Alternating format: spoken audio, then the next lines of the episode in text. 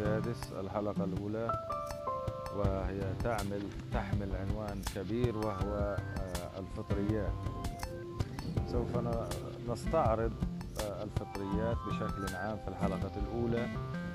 آه، ونبدأ بأن الفطريات هي من الكائنات حقيقية النوى. تسمى إيوكاريوت. كلمة إيوكاريوت هي كلمة لاتينية. إيو تعني جيد وكاريوت تعني نواة. آه، الكائنات حقيقية النوى مثل الفطريات هي كائنات تحتوي على مادة جينية محصورة ضمن النواة المغلفة بغشاء مثل النباتات والحيوانات والفطريات وهي بشكل عام متعددة الخلايا. كائنات حقيقية النوى أو آه، الفرق بينه وبين الكائنات بدائية النوى مثل البكتيريا أن النواة مغلفة في حقيقية النواة بغشاء أي محفوظة المادة الجينية محفوظة داخل غشاء. ولكن في ال في ال- الكائنات بدائية النواة فإن ال- المادة الوراثية أو ال DNA أو ال RNA يسبح داخل الخلية الأم وغير مغلف بأي نوع من أنواع الأغشية. إذا الفطريات كما قلنا هي من الكائنات حقيقية النواة وتضم أكثر من مئة ألف نوع.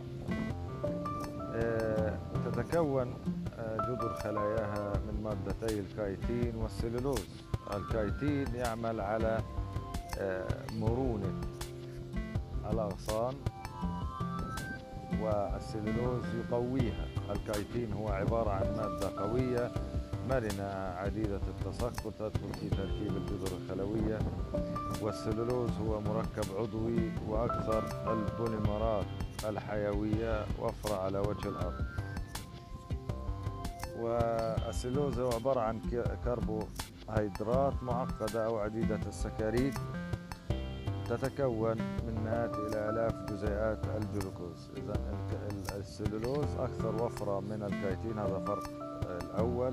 السلولوز يعطي القوة والكايتين يعطي المرونة آه، السلولوز آه، يحتوي على جلوكوز معقد أكثر من الكايتين آه، هذا يعد سبب لأن الكايتين هو مرن أكثر من السلولوز تتراوح أحجام الفطريات بين ما يمكن رؤيته أي كائنات دقيقة لا ترى بالعين المجردة وهناك فطريات ترى بالعين المجردة مثل فطر إيش؟ الغراب. آه، الفطريات تهضم خارجيا الطعام خارجيا آه، تفرز عليه إنزيمات خاصة تسمى الهيدروزولات. من خلالها تذيب خلايا الأنسجة النباتية والحيوانية وتتغذى عليها وتمتصها إلى داخل خلاياها. تنتشر الفطريات في التربة والمياه العذبة والمالحة والهواء حتى ارتفاعات شاهقة من ال- الجبال. العديد منها يهاجم النبات والحيوان والإنسان وتسبب له الأمراض. آه، العديد منها يفسد الأغذية ويساهم الفطريات في إنتاج الأغذية مثل جبن الروكفور. هناك ما يؤكل منها مثل فطر عيش الغراب وهناك ما له أهمية اقتصادية منها مثل الخمائر التي تستخدم في معظم الصناعات الغذائية مثل منتجات الحليب والخبز والفحوليات.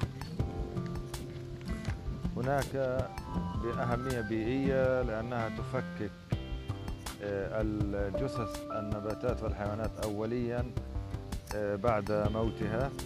لكي آه، تأتي البكتيريا التحلل ل آه، آه، عملية إذابة الجثة الميتة.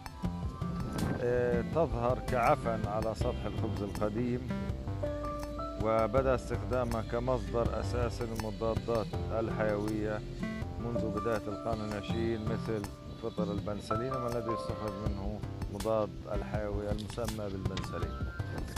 شكرا جزيلا لكم على استماعكم وشكرا لمتابعتكم للبرنامج. أتمنى أن تنشروا البرنامج على أوسع نطاق. أنا محمد رشوان أخصائي الأحياء الدقيقة وإجازة في التحاليل الطبية وأول مدون صوتي في فلسطين. أتمنى لكم الخير والسعادة. شكرا على دعمكم وأتمنى دعمي على منصة باتريون. شكرا جزيلا لكم.